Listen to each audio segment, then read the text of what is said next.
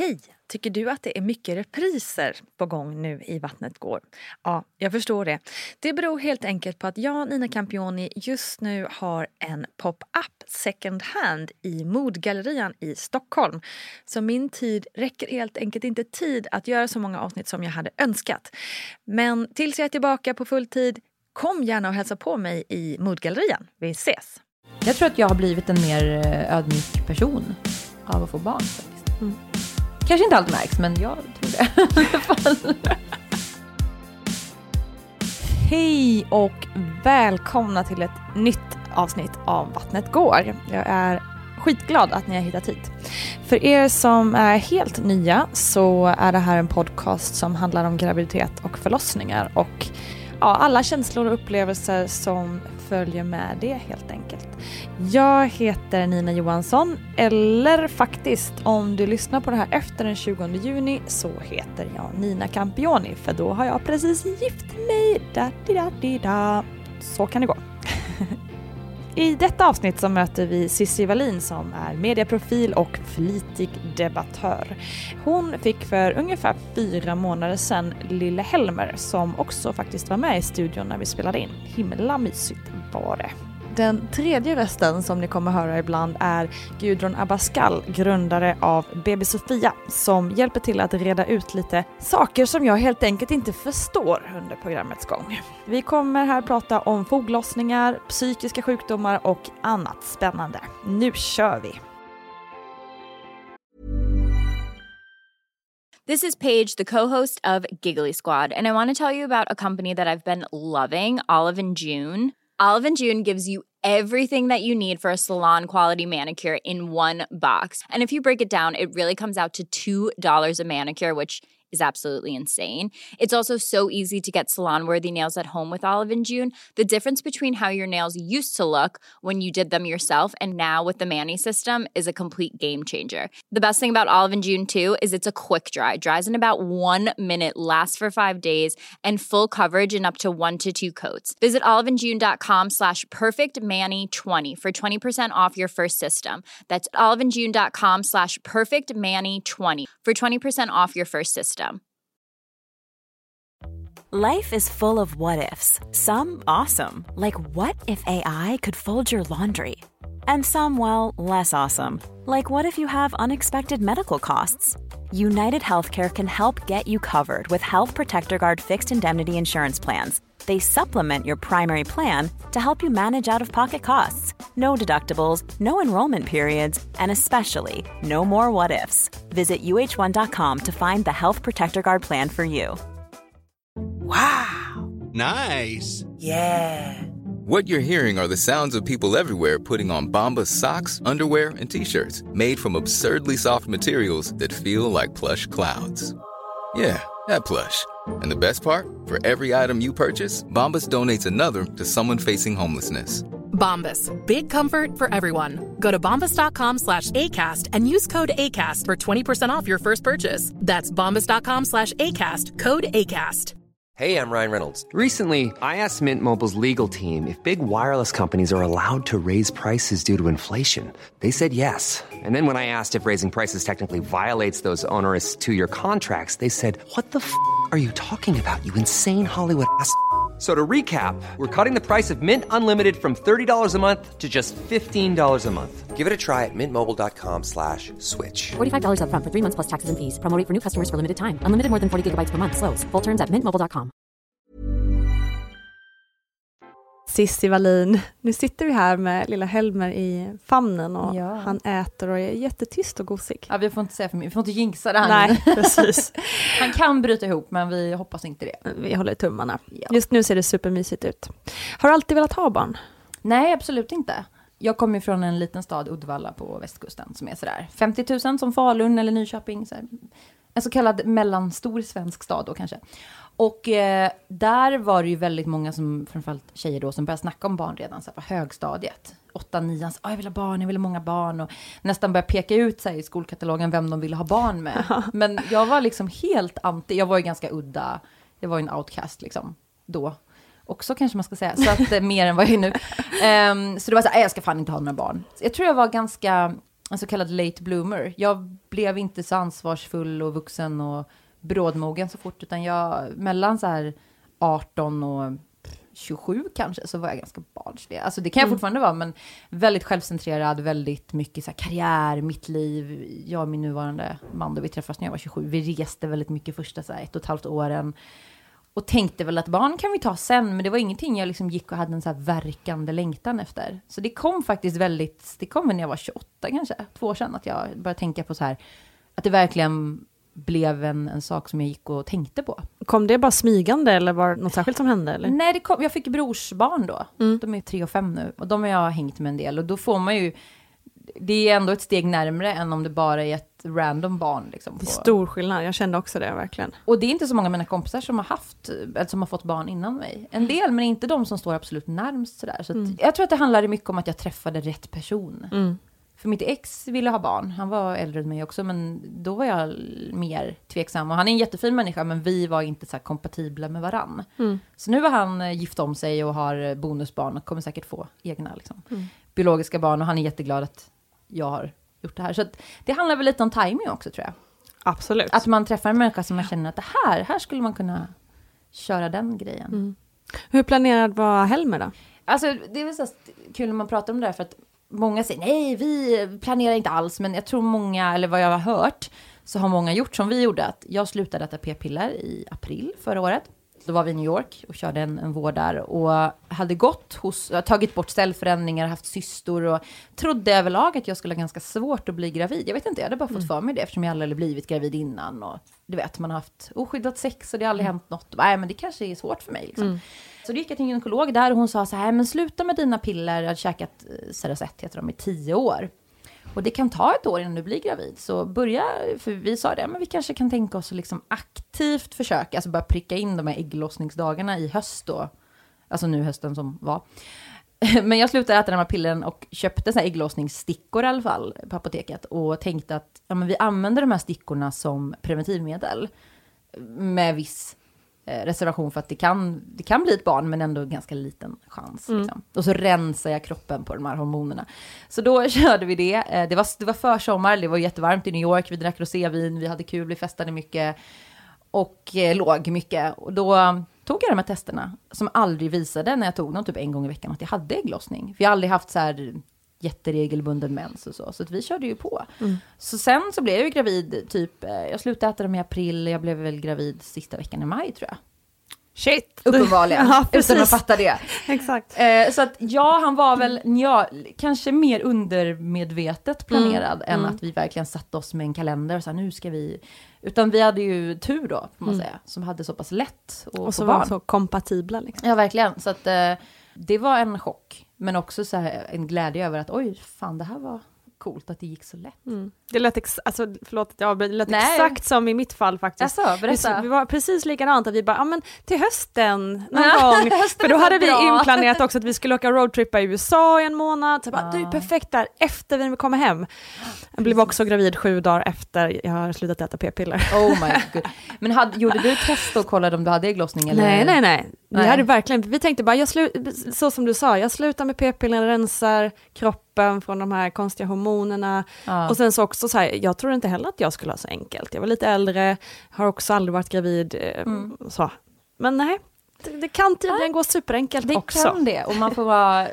Jag var inte deppig eller någonting över att det hade gått så fort. Jag var nog mer, Linus var coolare liksom. Han var så Mm. shit vad kul, nu kör vi. Och jag var lite mer, ja men det här, va? Nu, nu var jag inte med här på riktigt. Alltså jag var väldigt chockad faktiskt. Mm.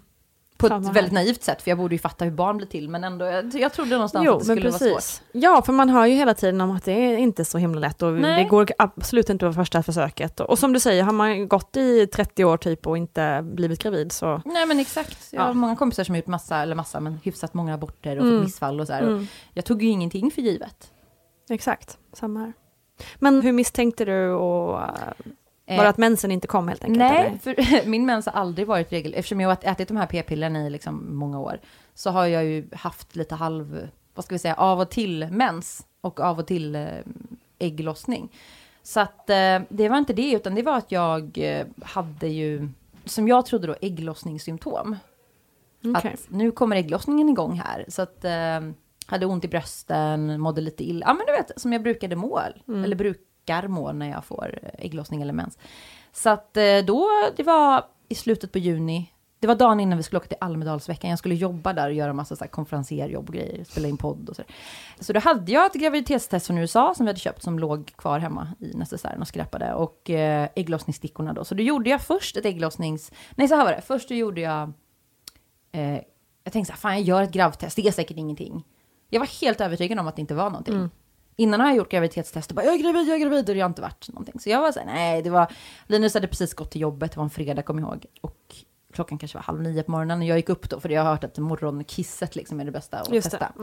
Så då kissade jag först på den eh, gravidstickan och sen på ägglossningsstickan och la det här gravtestet, liksom glömde nästan bort att jag hade gjort det, la ifrån mig det på, på golvet liksom och satt och tittade på den här ägglossningsstickan och bara, ja men nu ska jag nog visa, då, då kan jag ju berätta det för Linus sen att jag har ägglossning och så kan vi bestämma vad vi ska köra liksom, vad kul! Satt och kollade på den här stickan och då, då ska det ju vara, den här datorn ska det ju vara liksom antingen en rund ring, för då är det ju ingenting, eller så ska det vara en glad gubbe, tror jag, en, en jätteglad gubbe, då är det så här, nu har du ägglossning, tjoho! är det en lite halvglad gubbe, om jag minns rätt, så är det typ, du är nära ägglossning. Men det var ju, eh, nu kommer jag fan inte ihåg om det var positivt eller negativt, men i alla fall, jag bara, ja, ja, okej, så här var det, för nu har jag kommit ihåg. Så jag sträckte mig då, kom på att jag har gjort ett gravtest och tog upp det och bara läste. och har gjort så många, jag har ändå varit lite nojig tidigare i tidigare relationer och även med min nuvarande då, liksom att nu är vi gravida. Eller jag gravid. Så jag var helt, helt, helt övertygad om att det skulle vara som alla andra gånger så här. Inte någonting. Så tar jag upp och liksom har glömt bort att dels att det är ett engelskt, eller på engelska då, och dels att det är digitalt. Så jag liksom börjar titta efter så här streck, jag bara, va? det står en text, vad är det här? Så stod det bara så här, pregnant, two to three weeks. Gud. Och jag fick liksom, jag var lite sömndrucken, jag bara, va nej men det här, alltså det var så, det var säkert fem minuter av så här total eh, brain freeze. Jag Ja. fattade ingenting, jag bara, pregnant, vad betyder det? så att det var, det var surrealistiskt. Satt där själv också på toa i pyjamas, jag bara, jag måste, jag måste, jag måste göra något. Vad gjorde du då? Jag spolade, tvättade händer, torkade mig och tvättade händerna och sen så satte jag mig ner i sängen och var helt skakig och tittade på det här testet liksom och fotade av det bara för att jag bara så här, tänk om texten försvinner, då måste jag liksom ha ett bevis. Ja. Eh, och sen så ringde jag Elina som hade knappt hunnit iväg till jobbet. Och jag kommer inte riktigt ihåg, han berättade hur, jag ringde liksom och skrek. Ja. Så han trodde det hade hänt. Han bara, vad är det som har hänt? Vad är det som har hänt? Jag bara, jag är gravid!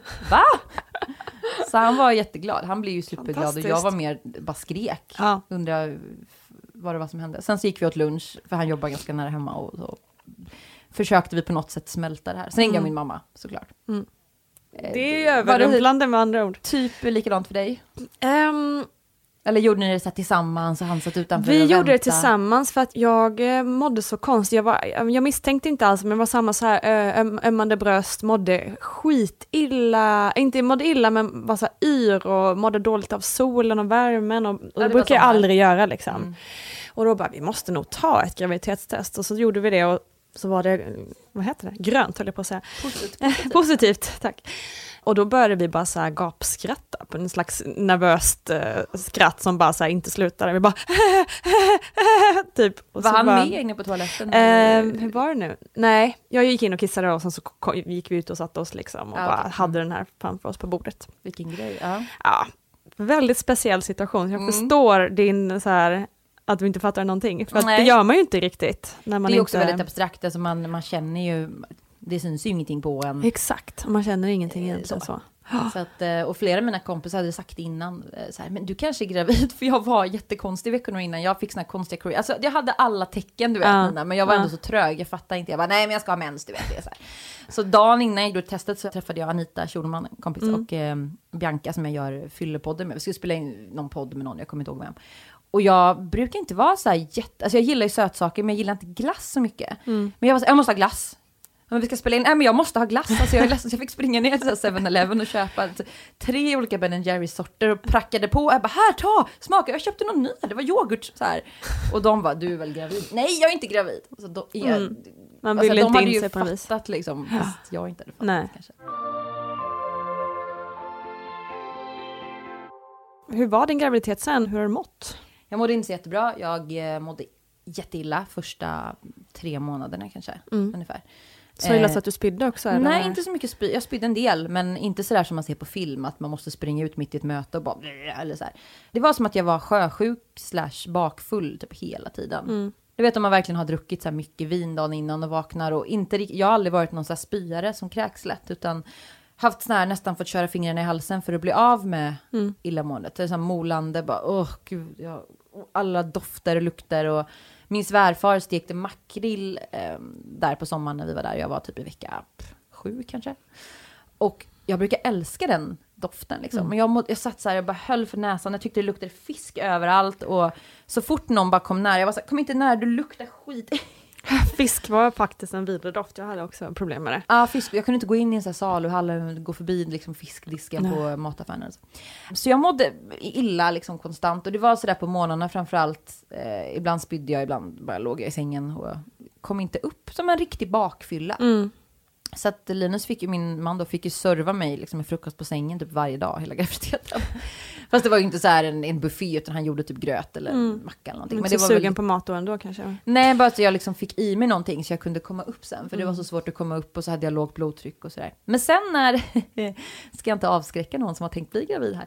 För man får ju någonting fantastiskt sen. Men sen när jag väl blev av med det här värsta illamåendet, typ vecka 14 kanske, så fick jag ju foglossning. Ah. Och den kom ju också smyga, jag hade aldrig haft det. Min mamma hade det när hon Mm. väntade mig. Så hon hade ju liksom förvarnat mig att du kan också få det. Men jag hade inte riktigt fattat, så här, vadå, vad är det liksom? Mm. Man får väl kanske lite ont. Men då, då kom det ju smygandes vecka för vecka. Och hur yttrade sig det? Ja, men Hur först funkar var det som att höfterna låste sig. Alltså att jag hade, när jag gick så var det som att jag hade så här nästan, ja men som en gammal tant, så här värk i ena höften. Och så bytte det till andra höften, tänkte jag så här, men det kanske är rygg, jag är lite sned i ryggen, det kanske är lite så relaterat till det. Jag gick till kiropraktor och det blev inte bättre. Sen så fick jag ju diagnos då att jag hade fått foglossning. Och den var lite lurig för mig, för den satte sig i höfterna, men sen så liksom kröp den ner till blygdbenet. Alltså på, på muffen liksom. Okej. Så det kändes ungefär sista fyra månaderna av graviditeten som att någon hade tagit så här ett baseballträ och med full kraft bara rakt mot Oj, mitt eh, jäklar. Venusberg typ. Åh fy. Och det var skitjobbigt för att så fort jag gick på toa och gjorde ett eller två så bara du vet man var ju tvungen att liksom trycka på. Eller även när man kissar måste man ju trycka och det gjorde så jävla ont. Eh, alltså jag har aldrig haft sån smärta eh, och jag blev väldigt ödmjuk inför kroppen. Ja. Men det fina i kråksången var ju att direkt när han var född, alltså när jag hade krystat ut honom, så försvann det. Mm. Så dagen, eller till och med samma dag, det är klart man har ju ont när man har fått barn, liksom, men just den smärtan, den här foglossningssmärtan, bara försvann. Vilken sån himla lättnad. Alltså. Ja, jag hade ju hört så här, "Åh, den kan sitta i ett år, du vet, det kan bli värre sen när du börjar. Så jag var ju skiträdd för, för jag gillar liksom att röra på mig och gå mycket och sådär, men det har ju varit tursamt. Så. Men det var inte så kul. Men det var det också då väldigt- så att det verkligen, alltså så att det blev att du fick, fick bli sit- stillasittande till Ja. slut eller hur? Absolut. Ja. Eh, Jag var ju, alltså älskar ju att röra på mig. Jag är ingen så här sportnörd, men framförallt att gå. Jag går nästan överallt liksom. Om jag ska någonstans. Eh, när vi bodde i New York eller när vi har varit där så har jag gått typ halva Manhattan. Alltså nästan en mil om dagen. Nej, men så det var väldigt, det påverkar ju psyket också. Ja, såklart. Vi bodde i ett hus ehm, på um, Midtown nära Central Park på 57 gatan. Och eh, en dag så hade det varit så här ganska dåligt väder i höstas. En dag så hade strömmen gått i hela huset, vilket innebar att vi bodde på 39 våningen, 38 tror jag. Och hissarna funkade inte.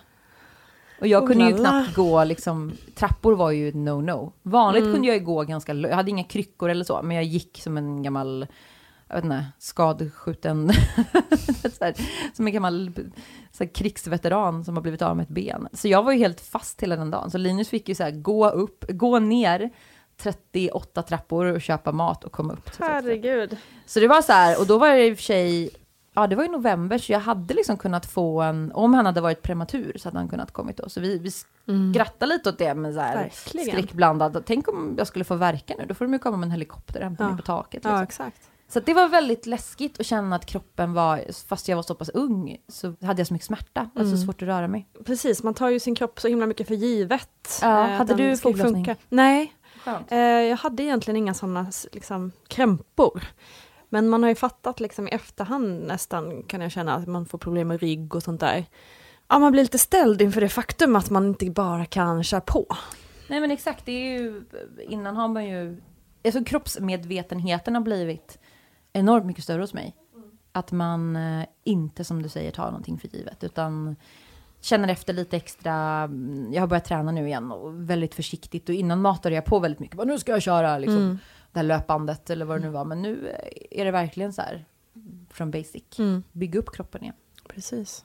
Så det var ingen jättekul. Det kanske var tre fyrar av fem, av tio menar jag, i poäng. Nej, det var inte så kul att vara gravid. Jag läste någonstans att du beskrev eh, din graviditet och det här lite som ett svart eh, tungt hål. Vad- Det är upplyftande. ja, precis, men jag, var det just utifrån det här med att du, du hade så ont och Ja. att, du liksom, att det Hade blev jag haft- tufft? Hade jag psykiskt? haft en, en hyfsat, ja men som du då, ganska krämpfri Mm. graviditet så hade jag nog njutit. För det var det folk sa som jag inte kunde identifiera med. Ja men njut, och det är så härligt att vara gravid. Och jag bara, nej det är ju inte härligt. Jag tyckte det var coolt liksom när han började, man kände att det var någonting där inne som började röra sig och han sparkade ju skitmycket, han var ju riktigt aktiv liksom. Vilket kunde vara jobbigt också på nätterna när man ville sova. Men eh, ja, övrigt så saknar jag inte det. Jag tyckte inte att det var mysigt eller kul faktiskt. Det är fullt förståeligt om man, Ja, man får knappt kan det. gå. Herregud. Gudrun Abascal, foglossning. Vad är det för något egentligen? Ja, foglossning. Man kan ju välja två saker eh, genom att förklara det. Det är ju då att bäckenet vidgar sig, vilket om man ska göra det till ett positivt problem gör att bäckenet blir större. Så när barnet ska födas så har- är man hjälpt av det, att det finns bättre med plats. Men i grunden så är det en hormonell förändring som sker under graviditeten som gör att bäckenfogarna vidgar sig. Och det blir mer instabilitet och därför så gör det mera ont och framförallt väldigt både lägesberoende men framförallt om man är aktiv och rör mycket på sig så får man mera besvär än om man vilar och är stilla. Men det är inte farligt att röra sig och så vidare eller?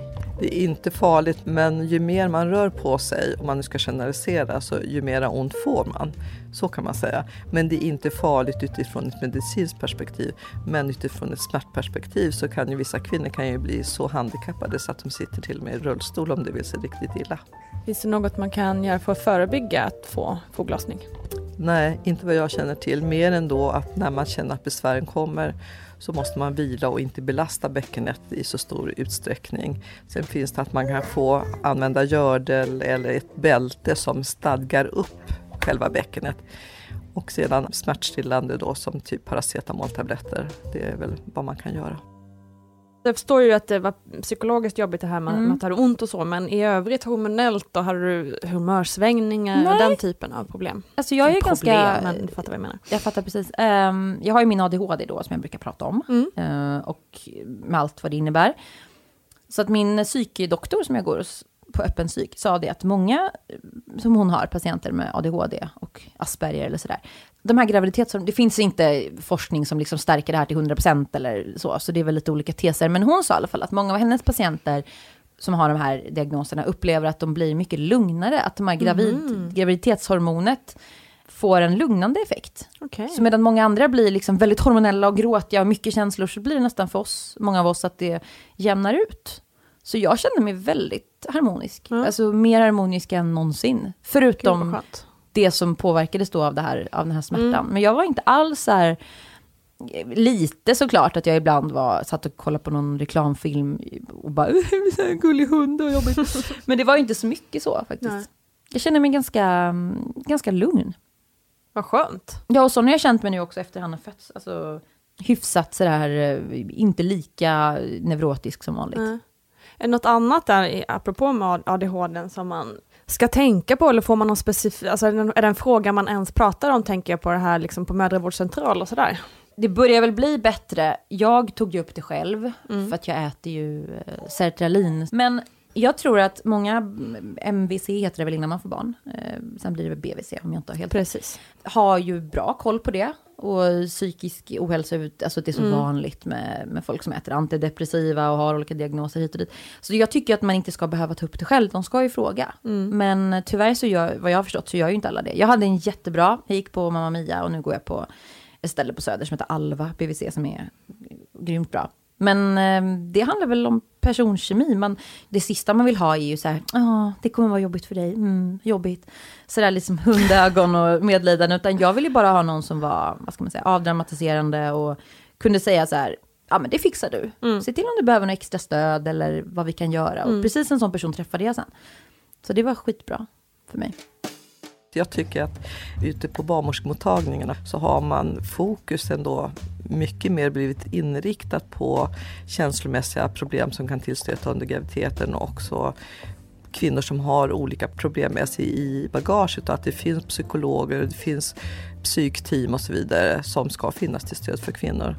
Men det, det kanske också måste vara så att kvinnan själv behöver ta upp det och lägga korten på bordet och säga att det här behöver jag hjälp på och jag behöver stöd och så vidare. Så. Cravings måste vi prata Oh. om. Du sa glass, hade du någonting annat som var? Faktiskt så hade jag inte så mycket söt-cravings. Det var precis där när jag blev gravid som jag hade något race med lite glass och så. Sen så ville jag inte ha socker överhuvudtaget. Jag fick socker, alltså jag, jag har alltid gillat socker, men blev totalt så här, åh vad äckligt. Så att eh, salt var min grej. Och så finns det massa så teorier, ah, är det salt så är det en pojke.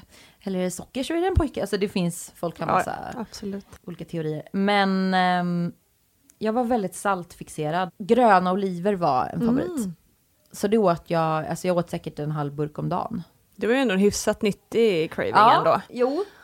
Men sen så gillade jag ju chips Ja. och pizza och alltså saltmat. Ja. Vilket inte var så jättenyttigt, men fan man, man är gravid liksom. Ja, herregud. det var ju inte så Bring it on säger en jag. pizza om dagen, men, men eh, jag hade... Ja men det gick också i, i vågor. Ibland ville jag liksom säga bara gud jag måste ha köttfärssås och spaghetti nu. Mm. Då åt jag det varje dag i typ två veckor. och sen var jag jättetrött på det och så kom nästa liksom. Så det var ingen sån här craving, förutom oliverna då som höll i sig hela... Det äckligaste jag gjorde, som, man brukar göra en del äckliga saker jag hört, det var att jag drack så olivspad. Öh! Ja, det var, Gröna, ja, det var fasen äckligt. gröna alltså. oliver måste det vara då. Så köpte jag lite såna här finare eh, livsoliver och så hällde jag upp, liksom silade ur och drack spad. Nej! Jo, det Var var, det, så gott. det var gott alltså. Ja, nu det- tycker jag inte det. Men shit, var det låter svinäckligt måste Ja, jag säga. Du hade inget sånt? Här, ehm, nej, jag var mer kolhydrats-junkie Ja. och glass. Mm. Sista månaden tror jag, jag tror jag åt glass varenda kväll. Ja, men det var väl gött. Mm. Jädra gött, jag kan göra det även utan att vara gravid. Så Ja. det... När det sen började bli dags för förlossning, hur Mm. förberedde du dig inför det? Alltså vi, skulle ju föda i USA egentligen, i New York. Men allting var klart. Vi hade, via min snubbes eh, företag så har vi försäkringar. Och vi har, eh, inte green card, men typ det som är under green card. Det är 3000 olika visum, så jag orkar inte ens gå in på det. Men eh, vi har eh, social security number och sån här sjukvårdsförsäkring och så där. Så vi skulle föda där och sjukhus var bestämt. Där har man ju, det är en helt annan process. För där har man ju liksom en OB, en doktor man går till, en gyndoktor typ. Som är den som, det är lite spännande, det är midwives eller barnmorskor då motsvarande som gör allting under förlossningen, allt pepp och liksom rent, nu gör, ska du göra så här. Sen när det är verkligen bara en liten stund kvar, då glider den här doktorn in och liksom förlöser barnet. Typ egentligen bokstavligen bara tar emot barnet oavsett Så om det är jävla skönt jobb. Ja, om det är vaginalt och bara här, varsågod, ditt barn. Så vi hade ju förberett oss och läst på jättemycket på det, liksom, hur det gick till. Och där i USA så är det ju, eh, alltså allting är privatiserat så att man måste ju välja allt. Du får välja så här exakt vilket sjukhus eh, vill du ligga på den avdelningen som har typ lite mysigare, vill du ligga där, vill du ha det? Alltså man får fylla i liksom 300 papper typ. Så vi hade gjort det, men sen då när vi hade spikat det här egentligen så blev Linus farfar 91 år snabbt mycket sämre. Han har varit lite av och till sjuk i så här två år. Men han blev eh, väldigt snabbt sämre. Så att vi diskuterade fram och tillbaka och han stod Linus väldigt nära. Så. Och risken var ju då att han skulle dö helt enkelt medan vi var där borta och kunde inte då flyga över. För att man vill inte flyga, man får inte flyga i sista veckorna av graviditeten. Och sen när man har ett spädbarn ska man helst vänta i sex veckor. Så då gjorde vi det, tog vi det beslutet att vi födde i Sverige istället. Och det var tur, för vi hann precis träffa farfar och farfar han träffa lilla Helmer precis innan han dog. Oh, wow. Så han har, heter ju Evald efter honom också. Då. Så de har ändå mötts och farfar var liksom med och kom ihåg det och sådär. Vilken fantastisk så här, circle of life. eh, Ja, det var coolt. eh, var ja, lite jobbigt, han gick bort nu, det var Såklart. några veckor sedan. Så det var liksom precis att, det, att, vi, att de hann ses Ja. några gånger. Så på, svaret på den frågan var väl att vi hade förberett oss men fick tänka om en del. Mm. Och då hade jag varit väldigt skeptisk inför svensk förlossningsvård för att jag hade, man läser ju så mycket skräckhistorier så här. Ja, fick föda i korridoren eller fick föda i hallen för att det var fullt och blev hänvisad och sådär. Så att jag skrev en krönika om det här i Metro och fick en bra kontakt på BB Stockholm. För de hörde av sig till mig, en tjej där som heter Ia Jeppsson, som har drivit, eller är med och driver det här barnmorskeuppropet. Som handlar just om att, polit, alltså det är inte barnmorskornas fel, utan det är ju politiska beslutet. Man skär ner på platser och personalen är stressad och det blir liksom inget bra i långa loppet. Så jag fick komma och besöka dem och hade ganska mycket, inte så här skräck inför själva liksom förlossningen i sig, jag var mer rädd för att vi inte skulle hinna fram. För jag är lite kontrollmänniska så, så har man bestämt sig att nu ska vi föda på det här BB't, då pallar inte min liksom, kontroll ADHD-hjärna att bli hänvisad. Så här, "Äh, du får åka dit istället. Ja. Då bara blir det låser sig för mig. Så där är jag inte så flexibel. Så jag blev ju i stort sett garanterad en plats där. De skrev liksom in det att jag hade väldigt svårt för den typen av förändring. Eh, men det slutade ändå med att jag blev igångsatt. Så jag tror man kan planera väldigt mycket inför en förlossning, men sen så blir det kanske inte alltid som man har tänkt ändå. Nej, det har jag ju också börjat lära mig nu efter Ja. efter att har varit med om det själv och sen lyssnat till väldigt många andra stories. Det är väldigt sällan det blir som man tror. Alltså man kan ju ha visioner, man kan ha så här, vi gick på profylax, på Annas profylax som är jättebra, kan jag verkligen rekommendera. Jag var superskeptisk, jag bara åh nu kommer vi sitta där, kumbaya i någon jävla ring liksom. Men det var väldigt handfasta tips också till pappan eller partnern då. Att, så här kan du vara aktiv, så här kan du göra. Och Linus fick väldigt mycket hjälp av det. För jag tror lätt att den som är med men inte föder kan känna sig lite så här, "Ha, vad ska jag göra nu då? Han var väldigt klar med vad han kunde göra och hjälpa mig med andningen och beröring och när han inte skulle göra för mycket och sådär. Så att eh, vi hade förberett oss mentalt mycket. Men rent praktiskt så blev det ju inte så som vi hade tänkt. Nej. Men du blev igångsatt, gick du, gick du över tiden? Nej. Då, eller varför blev det så? Jag var i vecka 39. Jag hade ju så problem, alltså jag blev ju ganska stor. Hade väldigt, vissa får inte så stor mage, jag fick väldigt stor mage, jag blev väldigt framtung. Och är redan svankig liksom, plus hade foglossning. Så att jag hade ju så ont, jag kunde på ren svenska, jag kunde, jag kunde inte skita. Ja, Så för att när jag skulle bajsa så, och trycka på, nu får ni stänga av när jag äter lunch eller förbi, Ehm, så gick inte det. Alltså det gjorde för ont. Så jag, fick liksom, jag levde med mikrolax sen, Åh, din eh, sista, såna laxerande sista typ tre, fyra veckorna. Och det, det är inte bra att ta det för mycket heller. Kan ju liksom Nej, verkligen. bli problem sen i tarmen. Så då ringde jag och de var lite sådär, alltså i Sverige så har vi lite någon, någon slags kultur tycker jag kring förlossningar, att man ska härda och man ska lida lite. Mm. Medan i USA är det väl nästan tvärtom, att man ska nästan göra det till en pleasant experience. Mm. Du ska inte behöva ha ont helt enkelt. Nej, och då kan man diskutera, är det bra att proppa i folk liksom, droger, epidural och sådär. Men någonstans mittemellan hade väl varit bra.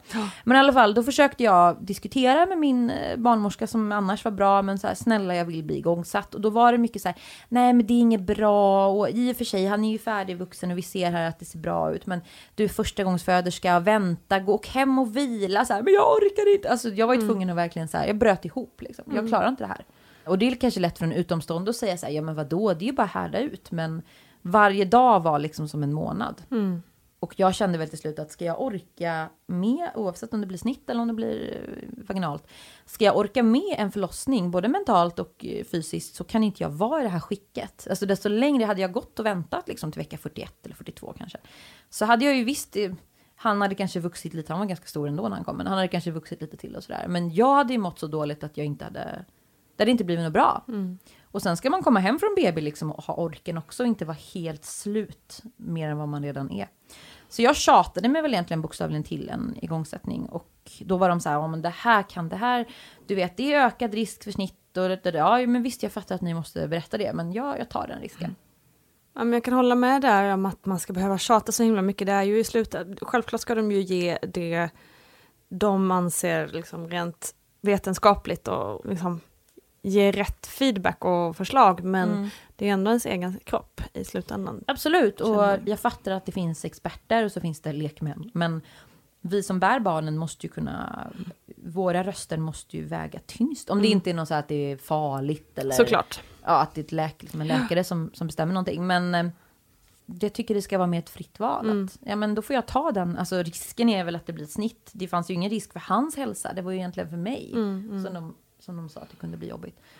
Men det gick jättebra. Mom deserves the best, and there's no better place to shop for Mother's Day than Whole Foods Market. They're your destination for unbeatable savings, from premium gifts to show-stopping flowers and irresistible desserts. Start by saving 33% with Prime on all body care and candles. Then get a 15-stem bunch of tulips for just $9.99 each with Prime. Round out Mom's menu with festive rosé, irresistible berry chantilly cake, and more special treats. Come celebrate Mother's Day at Whole Foods Market. Ryan Reynolds here from Mint Mobile. With the price of just about everything going up during inflation, we thought we'd bring our prices down. So to help us, we brought in a reverse auctioneer, which is apparently a thing. Mint Mobile unlimited premium wireless. Ready to get 30, 30, bit to get 30, bit to get 20, 20, 20, bit to get 20, 20, bit to get 15, 15, 15, 15 just 15 bucks a month. So, Give it a try at mintmobile.com slash switch. $45 upfront for three months plus taxes and fees. Promo for new customers for limited time. Unlimited more than 40 gigabytes per month. Slows. Full terms at mintmobile.com.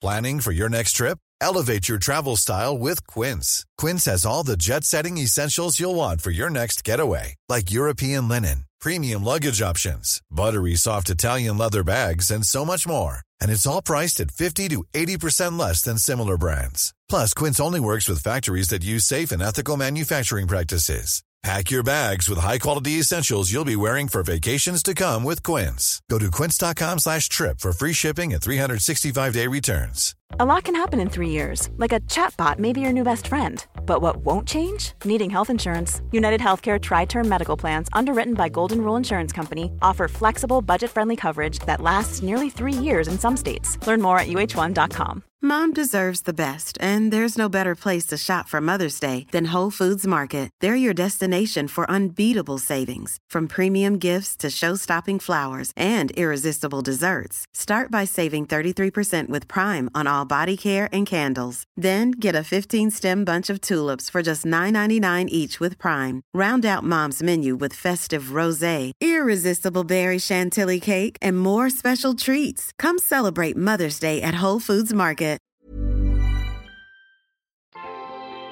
Ja, då fick du en tid. Och eh, hur funkar det då? Liksom? Du, du är hemma och då kan du i lugn och ro packa upp din väska Ja, och åka det var in till den där tiden. eller hur superskönt. funkar det?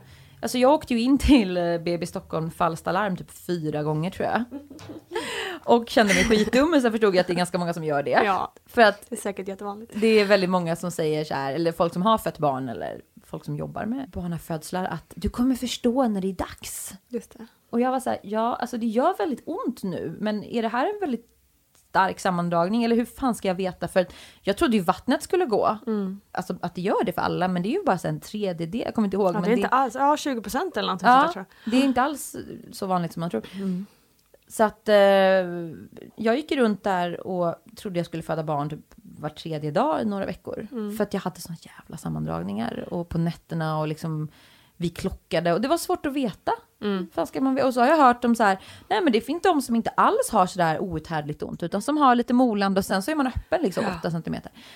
Så att vi åkte in, det var lite så här pojken och vargen, bara ja nu är vi här igen, ja nej du är inte öppen, du kan åka hem, ja okej. Mm.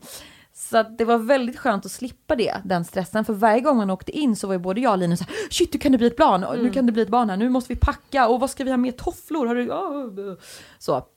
Så den här gången så visste vi liksom att nästa gång nu när vi kommer hem så har vi ett barn med oss hem. Det blir inte att vi får lomma in där i hallen igen och bara, nej, nej då skiter vi i det, vänta lite till då.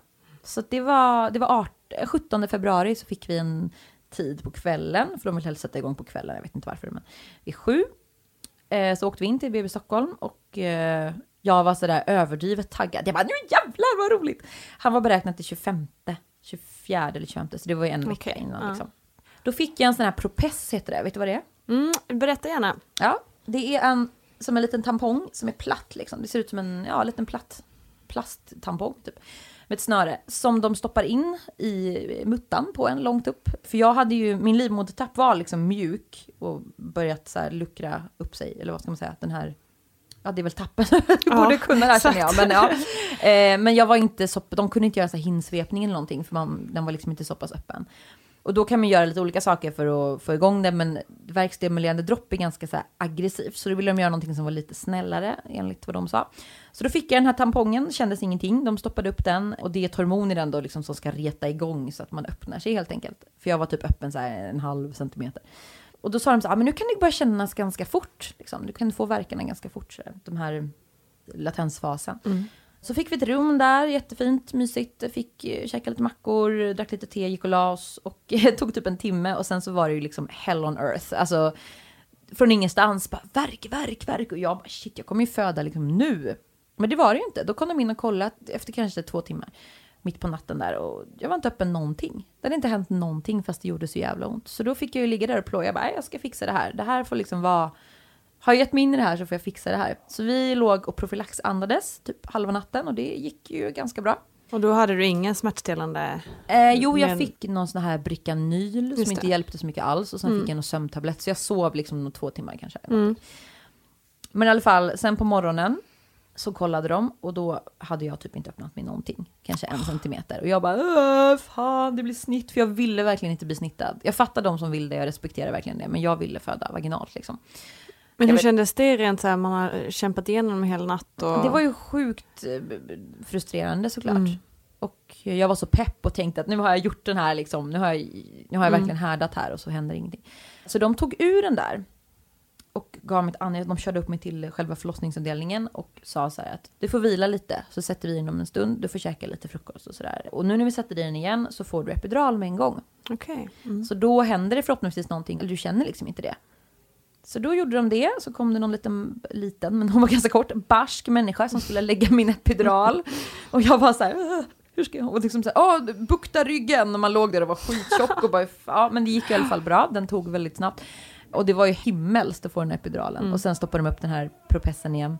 I och med att det inte hade hänt någonting på hela natten så var ju jag och Linus inställda på att det här kommer ju, alltså det kommer ta en dygn liksom. Mm. Så att eh, vi hade ju tankat hem massa här, Game of Thrones på iPaden. Jag hade någon idé om att han skulle åka och köpa pizza, för jag bara, jag vill ha den där speciella pizzan med banan på och bea. Så ja, okej, ja. Så fanns någon pizzeria där som hade liksom det. Jag ska hinna duscha, hinna tvätta hår. Fråga mig inte varför jag skulle göra det, men jag hade några så ritualer i huvudet. Det här ska hinnas med liksom. Så de gav mig epiduralen som sagt. Jag låg där och hade det lite gött i kanske två, tre timmar. Eh, sov lite, spelade lite Candy Crush på telefonen. Och då kände du ingenting Nej. av de här verkarna? Ingenting. Som då ändå pågick gissar Ja. jag. Och jag tänkte så här, nu händer ju typ Så ingenting. coolt ändå. Ja. Det kommer ta liksom ett dygn tänkte jag, för så långsamt som det här går. Eh, Sen kom de in när klockan var kanske två eller tre på eftermiddagen. Jag vet inte vad klockan var, skitsamma. Det hade gått Ja. några timmar i alla Mm. fall. Inte lång tid. Och någon sköterska då, eller vad det nu var, kände liksom på mig. Hon bara, oj, du är öppen 8 centimeter. Wow. Och jag, min första tanke var inte så här, ja, utan bara, nej, jag måste ju ha pizza, vad fan.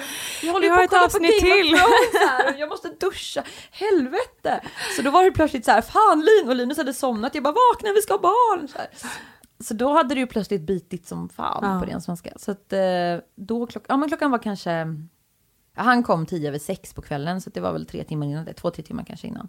Eh, Och då hann jag ju knappt, alltså jag hann inte duscha, jag hann inte få lavemang, för det ville jag ha, men det Mm. hanns liksom inte med. Jag skulle kissa i alla fall och äta någonting, då fick jag äta någon sjukhusmat istället. Och går in och sätter mig och kissa, och, och liksom, de har satt den här, de stoppar upp en grej och sätter på bebisens huvud, typ som Just en elektrod. Så, Mm. att, så den satt ju liksom i när jag var på toa. Och eh, när jag liksom skulle kissa och trycka, då kände jag verkligen hur den här liksom, jag kände ett huvud. Alltså inte att han, men jag, om jag stoppade upp två fingrar så kändes det som att huvudet var väldigt långt Ja. ut. Jag bara, Ja. nu kommer jag föda ett barn i toaletten. Så jag skrek på sköterskan, jag var så här, du, eh, och så gick vattnet då samtidigt, så det sa bara splosh Wow. på hela golvet på toaletten. Och eh, hon fick ju eh, tömma mig med en kateter, vad heter det? Med sån här, Mm. ja, kateter. För att jag vågade inte kissa. Hon det "Jo, förstår jag verkligen. Du kan kissa sa hon, för det kommer inte vara. Jag bara, nej jag vågar inte. Jag vill inte. Så sen så satte du liksom igång. Eh, och det var ju lite, ingen hade sagt, och jag hade heller inte tänkt på det naivt, att det skulle göra så jävla ont även om jag hade epidural. För själva liksom, Mm, nej, den tar ju inte på dem. nej, att det här otroliga trycket neråt. Mm. Också att de inte vill ge för mycket epidural. Utan när det väl sätter igång så vill de liksom, man ska, i USA hade vi fött i New York så hade man ju fått så mycket som man inte kände någonting. Ja. Och istället då så säger de så här, push. De ser ju liksom på Mm. när man får verkar. Här är det ju lite så här, "Ja, men du ska känna så du ska krysta. Det kan man ju diskutera, men där då så var det mer bara, okej, då gör vi så här. Fine. Och det kom ju, eftersom jag inte hade haft ont alls innan, så kom ju det här som en chock, den här smärtan. Mm. Helvete vad ont det gjorde. Och det kanske man hade kunnat räkna ut, men jag var inte riktigt beredd på det. Eh, och det kändes ju eh, hela tiden som jag skulle bajsa på mig, eftersom han liksom tryckte ju längst en tarms, ja, Exakt. trycket var ju mer mot analen än Än framåt, muttis, ja. Liksom. Ja, du känner igen det kanske? Jo, ja, precis. Ja, det vet vi. ja, det är så mysigt. Eh, och eh, sen så var det väl två timmar av bara eh, ja, sitta på pilatesboll och skrika och allt det där som jag hade liksom sagt att jag skulle vara lite cool och liksom eftersom jag inte skulle ha ont och eftersom jag skulle ha bedövning. Eh, allt det där kastades åt sidan så jag blev ju den här som skrek och svor och slog tack och lov ingen. Men eh, jag gick igenom alla de här faserna som jag hade hört att man skulle gå igenom, typ att man vill dö, att man vill åka hem, att man ångrar sig, varför, varför ska vi ens ha ett barn? Jag var arg på Linus för han hade gjort mig med barn. Jag var typ, jag var verkligen så här, jag så fick jag lustgas då till slut för att de inte ville ge mig mer epidural och sådär. Så att, ehm, Hur hjälpte den tyckte du? det hjälpte ju bara att jag blev lite groggy. Mm. Alltså det var ju inte så att det var så himla smärtlindrande utan det var ju bara någonting annat att fokusera på. Bara sög i mig den där och kände så här, gilla. Jag också, jag höll den som någon slags så här livs, liksom det här är trädet i livet. Bara, Ja, men drog exakt. Jag var som, eh, är det Stir Väs i Robin Hood som håller på med efter tummen där? Jag bara, Exakt. Så jag var ju lite hög, alltså lite påverkad. Så att Mm. eh, mitt i alltihop så kom mitt kontrollbehov fram igen och jag var så här, nej okej, nu vill jag veta hur långt det här är kvar. För att ehm, jag var inte den som liksom ville känna själv och jag ville att de skulle sköta. Jag var här uppe liksom i Mm. huvudhöjd med mig själv och Linus var också där. Jag stod på knä, liksom lutad mot sänggaveln och han stod liksom bakom Mm. eller framför, vad ska man säga. Så vi hade ögonkontakt och så, så vi var ju mer fokuserade på det, på andningen än vad som hände där nere. Så att jag var mer så här, okej, berätta precis vad jag ska göra så gör jag det. Men jag vill också veta så här hur jag ska portionera ut min kraft. Liksom. Är det tre såna här kryssningar kvar nu eller är det liksom 30? Ja, men det är svårt att säga. Så här. Och då brast det för mig. Jag bara, ni bara luras, allt är en konspiration. Ni bara ljuger, alla ljuger för mig. Jag var så här, kände mig helt så här Illuminati. Bara, alla är emot mig, alla ljuger. De var så här, mm, okej, ja. Nej, och sen så um, är det väl precis så som det heter, liksom att när man inte orkar mer, när det känns som att nej, nu går jag hem, då är bebisen nästan ute. Så då, när man har liksom använt sin sista kraft och säkert skitit på sig typ fyra gånger, jag kände att jag bajsade på mig kan jag säga, men jag sket, jag sket i det just då. Ja men precis, det måste jag bara fråga om. Alltså, Mm. För det är ju någonting man oftast är livrädd för Ja. inför. Man tänker, åh gud, värdigheten och lalalala, Ja, det känns visst. så himla stort. Jag gjorde inte det, men jag kan ändå tänka mig att Precis, det skiter man väl i i det läget, gör man inte det? Jo, alltså jag vet inte hur mycket det var, men jag tror att jag gjorde det, för det kände, eller så kändes det bara så, jag vet inte, men Mm. Oavsett så skötte de det väldigt snyggt. Alltså det var ingen som sa nu bajsar visst du då, utan de tog ju bort det snabbt. Med papper, hade ju papper liksom under sig eller, men Ja. jag tycker ju synd om den människa som ska städa upp det här rummet alltså, för att sen när han väl, jag ville ju föda på alla fyra egentligen, eller så här ståendes för att använda liksom Mm. på knä så, för att använda tyngdlagen. Men jag orkade inte stå så. För det tog lite längre tid än vad jag trodde. Så att, eller det tog fan bara en och en halv, två timmar hela Det är kryss. ganska lång tid. Men ja, precis, det är ganska lång tid att ha ont nonstop så. Mm. Ehm, så det slutade med att jag låg på sidan och hade liksom ena benet upp på någon så här grej. Och födde så. Och när han kom då så flög, när huvudet väl var ute och skulle, liksom, kroppen skulle komma sen på sista krystet där, så flög han ju ut som en liten säl. Så här, och bakom honom så låg det ju massa vatten. Ja. Så det var ju som så här när han kom, de bara nu kommer bebisen. Och då hade man ju så här sett framför sig hur liksom det skulle vara ganska så här varsågod. Utan det, var inte liksom plupp, det var fluff. Så så då hade jag och Linus bara så här, åh herregud, det kom alltså typ, det kändes som att det var 10 liter Ja. blod, vatten, slem. Alltså de fick fånga ungen i farten, annars hade han liksom glidit ner på golvet. Så jag tänkte... Värsta sliden. Ja, och i den situationen var ju så här logiskt. Det första jag tänkte, lite hemskt att berätta, men det var inte så här, åh vi har fått ett barn. Det var så här, oj vem ska städa upp allt det här? Omtänksamt av det. Ja, för jag, fick, jag skämdes, jag bara shit vad jag har grisat ner här nu, vad pinsamt. Men det försvann ju så fort man hörde liksom, det var ju några sekunder sen så hörde man skriket och så fick jag honom på bröstet. Och det var ju det enda jag, eller det framförallt det jag minns, för jag var lite groggy och allting var väldigt upp och ner då. Det som jag minns starkast var att han var så varm. Att det blev den här extremt, eh, vad ska vi säga, mysiga känslan av att få en liten varm klump liksom. Mm. Och att det var så här, det var en person. Det var visst någon där inne. Och jag grät och Linus grät. Jag tror man grät lika mycket av lättnad över att det var över, om man säger.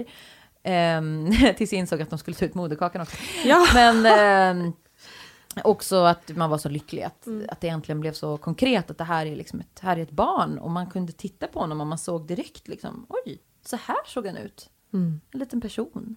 Eller man, det är klart man gjorde, men man såg ändå direkt. eh, Jag hade någon bild av att det skulle vara att alla bebisar, typ, jag vet det låter jättedumt, men alla bebisar är så lika och de är så personlighetslösa och de är bara små klumpar. Men det var ju verkligen en människa. Mm. En egen liten karaktär. Liksom. Som jag minns det så kom han ut och han hamnade på mitt bröst väldigt fort. Jag syddes lite. Det som, jag, det som var häftigt med den processen, det var innan vi var själva då, men det var att de sa så här, ja men vi måste sy typ några stygn i, eh, jag tror jag sydde så här fem stygn sammanlagt, sex kanske. Och det kommer göra ont sa de, du kommer få en bedövningsspray nu men det kommer svida och jag kände ingenting. Jag hade honom på bröstet och vi var så, alltså all den här, allt adrenalin och det här, um, vad heter det? Eh, vad heter hormonet? Hjälp. Aha, gud. Det vet inte jag Inte heller. serotonin utan eh, det här vet ju jag men jag kommer inte ihåg det nu. Ox, nej, Ja, inte, oxytocin. Precis. Det bedövade ju, alltså jag hade, det kändes ingenting. De höll ju på, hon var ju ganska hård. Alltså man kanske måste vara lite hårdhänt när man håller på och ska lappa ihop en Ja, stackars. Ja. nyförlöst kvinna. Jag kände ingenting. Nej. Det var som att den biten av min kropp var avkapad. Och så höll de upp moderkakan och vi bara herregud ett tvåmanstält. Och det var det största jag sett. Men det var coolt då. För då fick man ändå en uppfattning om hur stort såret var. I och med att man blödde så mycket. Jag blödde Mm. ju avfall, avfallet, avslaget heter det. Var ju mm, ja, två månader kanske för mig. Åtta Mm. veckor. Och det förstår man ju. Eftersom såret var så stort. Men i alla fall.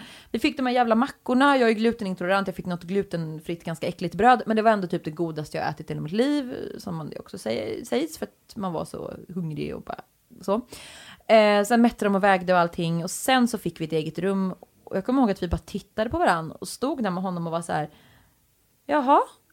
det var, nu det var inte så här woho! Utan det var mer bara eh, ja. Okej, ni gick nu. Ja, hej då. Ehm, och då, nej, det var väldigt konstigt. Mm. Och han var så liten, han var som en liten, eller han var ju normal, liksom stor, men den här lilla, lilla människan som bara skrek och bajsade så här helt svart kära som man skulle försöka tvätta bort. Och det var, det var läskigt alltså. Mm. Jag kommer också vi var så här, vi ringde in när vi sa vi måste nog byta blöja och så bara trycker på knappen, kom och hjälp oss, hur gör man? Ja men vi hade, nej. Helt, och då har, jag, har man ju ändå bytt, så här, jag har ju också syskonbarn och så här, som man har bytt på, men bara när det var ens egen och den var, hon, hon var så liten, bara, jag kommer ju döda Ja. henne om jag ska försöka byta blöja. Nej men exakt, man visste inte, jag fattade ingenting. Mm.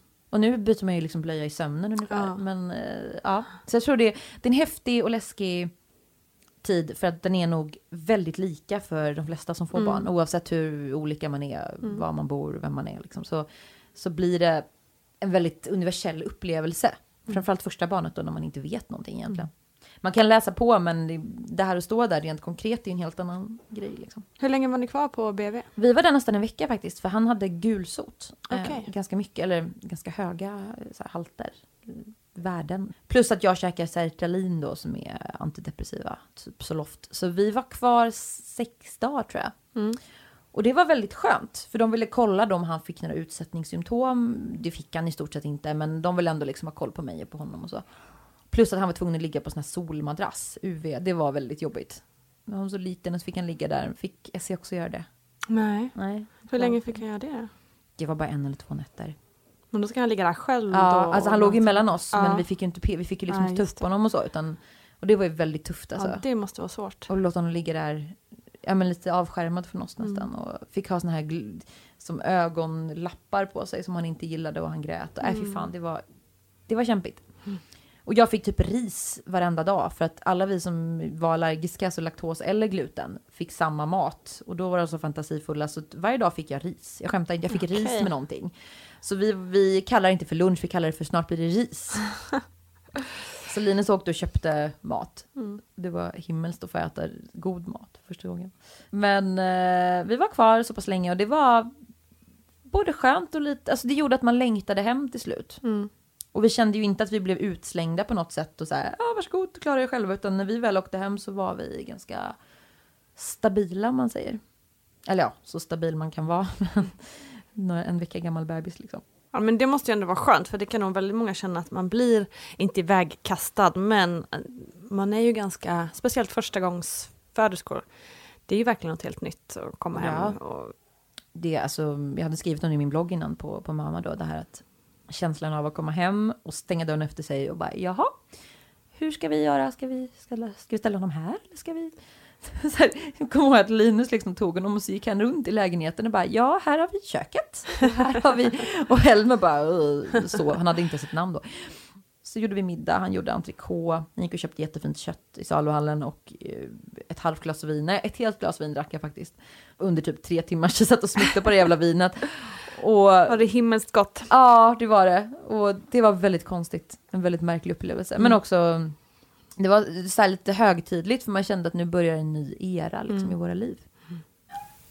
Ja. Ja, nu tycker Helmer att vi ska vara klara. Ja, han, är, han, han, ser, han, ser Han har ju varit ett eh, excellent barn, Ja, ett poddbarn. Ganska, ganska snällt poddbarn. Ja, måste jag säga.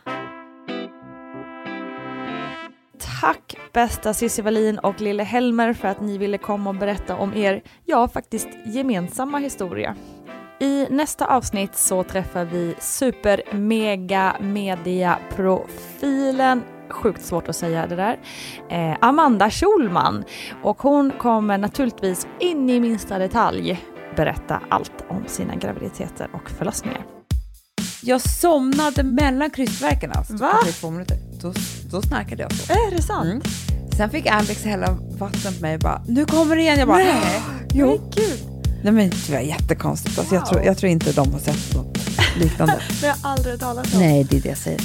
Producerat av Perfect Day Media. Vill du lyssna på något mer? Prova Fredagspodden med Hanna och Amanda. Är du otrogen utan att det är dåligt i ditt förhållande, då ska den personen bort ur ditt liv. För Ja, då då är man ju psykopat. psykopat. Ja, Det kan vi bara skriva under på en gång. Och det var ju Men- en sån jag hade.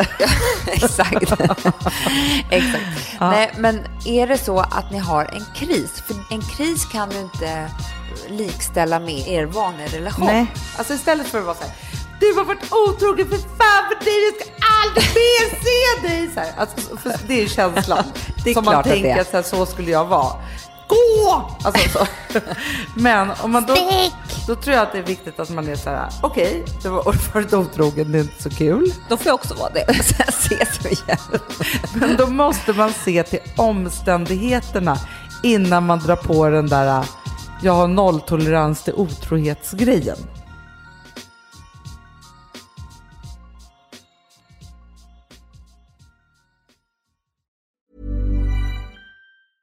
Imagine the softest sheets you've ever felt. Now imagine them getting even softer over time. That's what you'll feel with Bowl and Branch's organic cotton sheets. In a recent customer survey, 96% replied that Bowl and Branch sheets get softer with every wash. Start getting your best night's sleep in these sheets that get softer and softer for years to come. Try their sheets with a 30-night guarantee. Plus, get 15% off your first order at bowlandbranch.com. Code BUTTERY. Exclusions apply. See site for details.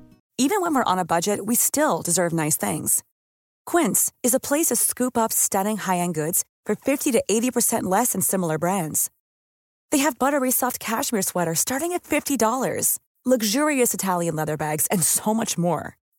Plus, Quince only works with factories that use safe, ethical, and responsible manufacturing. Get the high-end goods you'll love without the high price tag with Quince. Go to quince.com slash style for free shipping and 365-day returns. Mom deserves the best, and there's no better place to shop for Mother's Day than Whole Foods Market. They're your destination for unbeatable savings, from premium gifts to show-stopping flowers and irresistible desserts. Start by saving 33% with Prime on all body care and candles. Then get a 15-stem bunch of tulips for just $9.99 each with Prime. Round out Mom's menu with festive rosé, irresistible berry chantilly cake, and more special treats. Come celebrate Mother's Day at Whole Foods Market. Hi, I'm Daniel, founder of Pretty Litter. Did you know cats tend to hide symptoms of sickness and pain? I learned this the hard way after losing my cat, Gingy. So I created Pretty Litter, a health monitoring litter that helps detect early signs of illness by changing colors, saving you money and potentially your cat's life. Pretty Litter is veterinarian developed, and it's the easiest way to keep tabs on your fur baby's health right at home. Go to prettylitter.com and use code ACAST for 20% off your first order and a free cat toy. Terms and conditions apply. See site for details.